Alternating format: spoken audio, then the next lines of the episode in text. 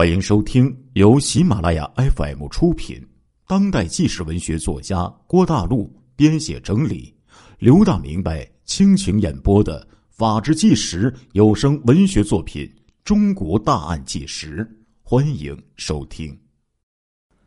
今天老刘要给大家讲一个特别让我这个既心痛又痛苦又难受，又有一种无法言喻的一个。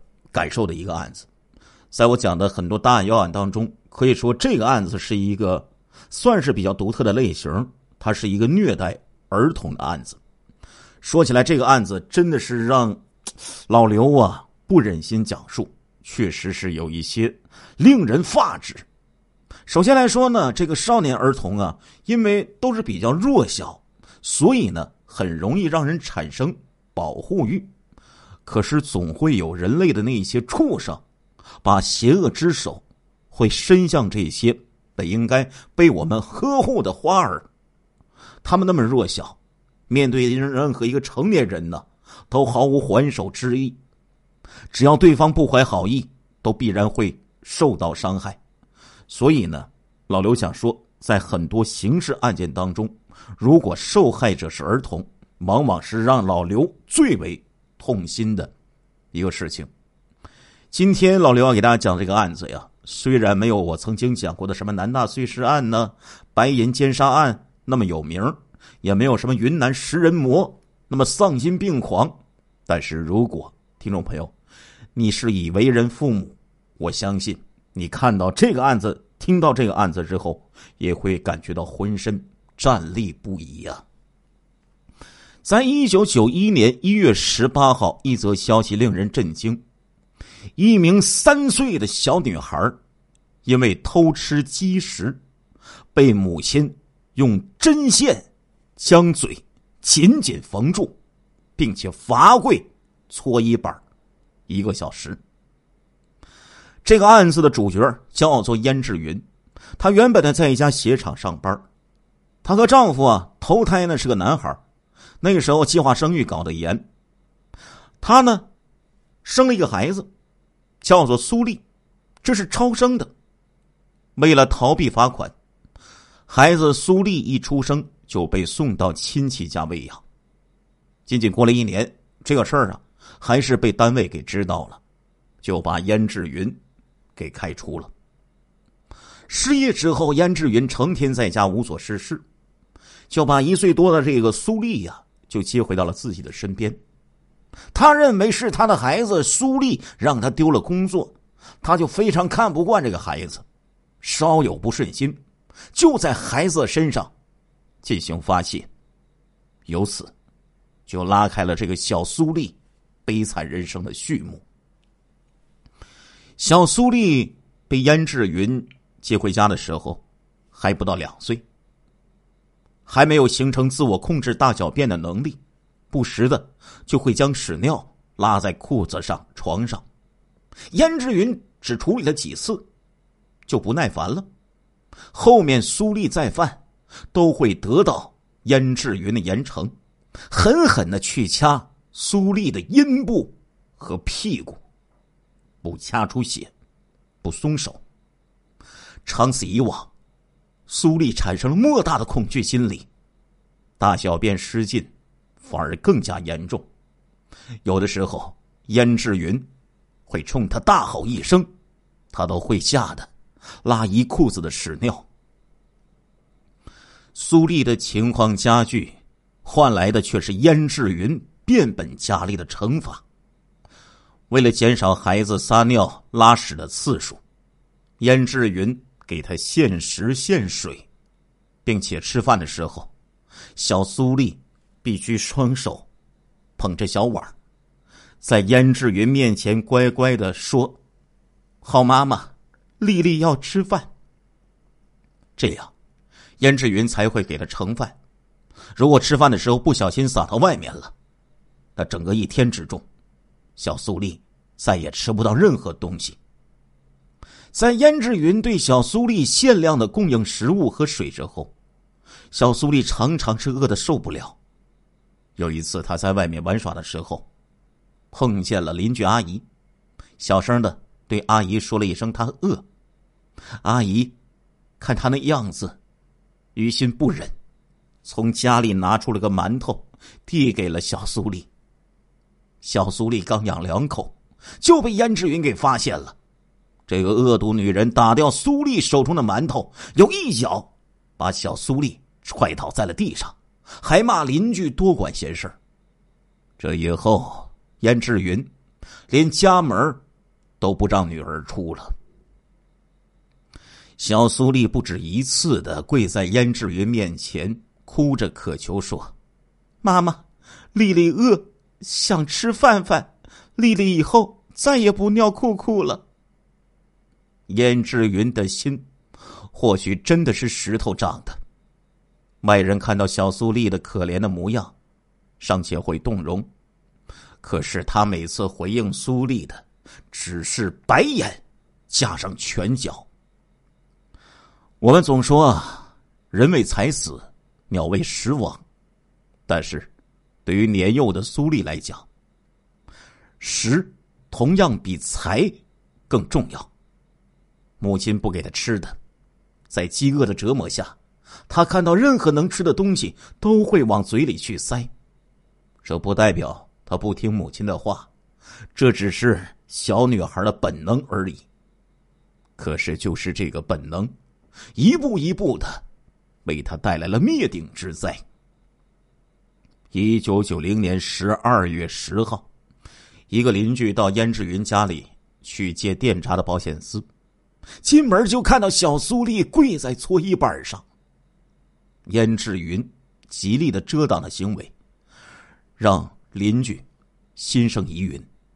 他猛地推开燕志云，就看到了令他目瞪口呆的一幕：小苏丽的嘴上被缝了好多针，血把原本白色的钱都染成了红色，线头的针还挂在。小苏丽的嘴边好心的邻居就质问燕志云：“为什么要这样？”燕志云就说：“这个死丫头背着我偷吃鸡食，你说那个东西多脏，人能吃吗？我缝住她的嘴，让她以后不敢再偷吃了。”而且燕志云还叮嘱说：“我是为了她好，你别说出去。”我马上就把线拆了。这个邻居之前就听说过，因为小苏丽偷吃家中的馍馍，燕志云用小铁锤砸他的手指，使得小苏丽的手指严重淤血，变得乌青。所以他这次没有相信燕志源的连篇的谎话，第二天就向居委会反映了情况。燕志云的恶行引起了巨大的轰动，多家媒体都做了报道，邻居、街坊、朋友、亲戚全部前来劝说。按理说，面对大片舆论的谴责声，燕志云应该有所醒悟，有所忌惮。哪知道他一入歧途，不知返。一九九三年三月二号。瘦得皮包骨头的小苏丽，蜷缩在阴暗潮湿的角落，羡慕的看着他的哥哥躺在燕志云的怀中，撅着嘴撒娇说：“妈妈，我想吃红烧肉了。”好儿子，咱们买肉去，下午妈妈就给你做。燕志云说完，被他养的白白胖胖的儿子就被他妈亲热的亲上了一口。然后他看都不看小苏丽一眼，就锁上了门，拉着儿子出门了。他们走后，苏丽站起来走到门后，从门缝里就看到妈妈和哥哥亲热的模样。小苏丽的心里万般的酸楚。不过了多久，燕志云和他儿子就提着肉回来了。苏丽看到哥哥手中拿着的雪糕，挪着小步子过去。不停的咽着口水，滚远一点儿！这时候，燕志云突然出现，一巴掌就将小苏丽扇回到了墙角。小苏丽再也不敢发出声音了，连哭声都是默默的流泪。燕志云把切好的肉块放进锅里，煎油，烹煮，随着阵阵肉香飘来，小苏丽一个劲儿的咽口水。他已经很久没有填饱过肚子，很久没有尝过肉的味道了。趁着燕志云出去上厕所的间隙，五岁多的小苏丽实在是忍不住了，挪步到了锅边小心的用勺子捞起了一小块碎肉，轻轻的吹了吹，就迫不及待的放进了嘴里。真香啊！但是吃到肉的满足感仅仅持续了几秒钟，就被燕志云的声音打断了。臭丫头，你找死！气急败坏的燕志云一把揪住小苏丽的头发，使劲的往墙上撞去。对于小苏丽来说，来自母亲的惩罚已经是家常便饭了。他明白，哭闹的话会换来更凶猛的虐打，所以他一言不发，始终默默承受着钻心的剧痛。或许是小苏丽的沉默，使得燕志云打的也没有了什么兴趣。打了一阵之后，他停了下来，但是心里的火却还没有发完。凑巧这个时候，他眼睛就瞅见了冒着青烟的油锅。他就像发现了新大陆，一脚踩在矮凳上，拉过小苏丽，让他仰着头。靠在自己大腿上，然后他一只手捏开小苏丽的嘴，一只手舀起一勺滚烫的油，嘴里还骂道：“不让你这死丫头尝一点厉害是不行了。”说完，这个禽兽的母亲没有任何犹豫，没有任何怜悯，就将滚烫的热油灌入苏丽的口中。瞬间升腾起一股白烟，伴随着嗤嗤的声音。这天晚上，燕志云和儿子吃饭的时候，小苏丽和往常一样，端着小碗过去，忍着剧痛，那被烫得焦黑的嘴唇，艰难的说：“妈妈，好妈妈，丽丽要吃饭，丽丽再也不敢偷东西吃了。”燕志云对自己的行为没有丝毫的愧疚，反而教育小苏丽说：“我让你嘴馋，今天没有吃的。”说完之后，就任小苏丽站在一旁，自己和儿子大口的吃着红烧肉。这之后的几天里，小苏丽都很少吃东西，有的时候是燕志云完全不给他吃的。有的时候，是给了一些残羹冷炙。小苏丽却因为嘴和舌头钻心的疼痛，没有办法进食。三月九号下午，小苏丽接连拉肚子，蔡志云不仅不带她去医院查看，还揪着她的耳朵骂道：“臭丫头，你要死了！一天拉这么多次！”真烦人！骂完还不解气，他又扯过一根棍子，打向苏丽。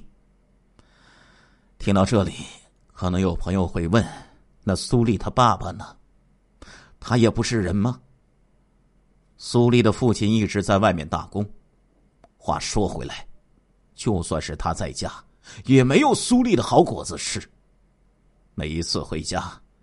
他都只顾得和老婆儿子亲热，把小苏丽当作空气。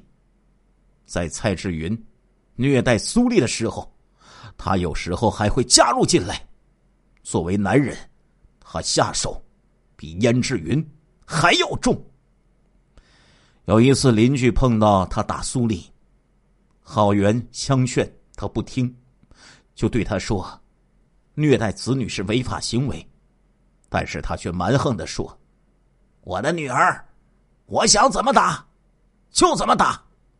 我说你，国家都管不了。”而家里另外一个人，本应该保护妹妹的哥哥，在燕志云夫妇的教导下，也认为小苏丽是个扫把星，是个灾害虫，从来没有对他有过什么关爱。九号的夜里，被病痛折磨的几近虚脱的小苏丽，向燕志云发出了短暂的一生中最后的一个请求：“好妈妈，丽丽口渴，想喝水。”回答他的是正在看电视的燕志云，怒声骂道：“你屁事儿真多！”小苏丽勉强从床上坐了起来，刚喝了两口水。就因为扯到嘴里的伤口而疼痛，不得不放下杯子。他本想继续躺下来，却迎来了燕志云的又一记耳光。才喝这么两口，存心折腾老子！小苏丽小脸上流满了泪水，默默的用被子捂住了他的小脸。三月十号凌晨一点多，小苏丽。想要去厕所，忍痛从床上摸索着爬了起来，走到客厅，蹲在痰盂上撒尿，突然感觉身体不适，随即摔倒在地。在生命的最后一刻，他喊了一句：“妈妈。”小苏丽摔倒的时候，打翻了痰盂，他躺在一片尿里。眼睛睁得大大的，即便是遭受了这么多的磨难，他还是不舍得离开，想要再看看这个世界。即便是他遇到了最恶毒的母亲，他最后想到的还是妈妈。发觉小苏丽死了之后，蔡志云为了躲避人们的指责和法律的制裁。匆忙清洗了小苏丽身上的血渍和尿液，给她换上了一套崭新的衣裤。岂知，罪恶是掩盖不住的。当专家解开小苏丽的衣裤的时候，只觉得触目惊心。小苏丽的头发因为缺乏营养而发黄，全身只剩下了一张皮包着他身上的骨架。道道的肋骨，感觉都快要将皮肤给戳破了。除了脚底板之外，到处都是伤痕，阴部红肿，有的地方已经溃烂，流着脓血。令人遗憾的是，刑法第二百六十条规定，虐待家庭成员，情节恶劣的，处两年以下有期徒刑、拘役或者是管制。犯钱款罪，致被害人重伤死亡的，处两年以上七年以下有期徒刑。根据此条，燕志云最终只被判处了七年有期徒刑。自始至终，他都没有对小苏丽的死表现出任何的悲痛和愧疚，反而在一出狱之后，就做出了一件疯狂的事。小苏丽死前，燕志云怪他让自己丢了工作；小苏丽死后，蔡志云怪他让自己坐牢，被千人唾骂。于是，他办了一件让所有人发指的事情：他掘了政府为小苏丽置办的坟，他把骨灰挖出来，撒在地上，踩了几脚。扬长而去。做完这事儿，为了逃避人们的咒骂，燕志云带着丈夫和儿子连夜的远离家乡，不知所踪了。据知情人爆料，现在燕志云已经年近六十，儿子在当地的一家银行当保安。她和原先的男人离婚了，与一个开麻将馆的老头好上了，日子过得。还蛮不错的，老刘就想说上一句呀，这真是祸害一千年呐！亲爱的听众朋友们，这一集的《中国大案纪实》播送完了，感谢您的收听，我们下一集再见。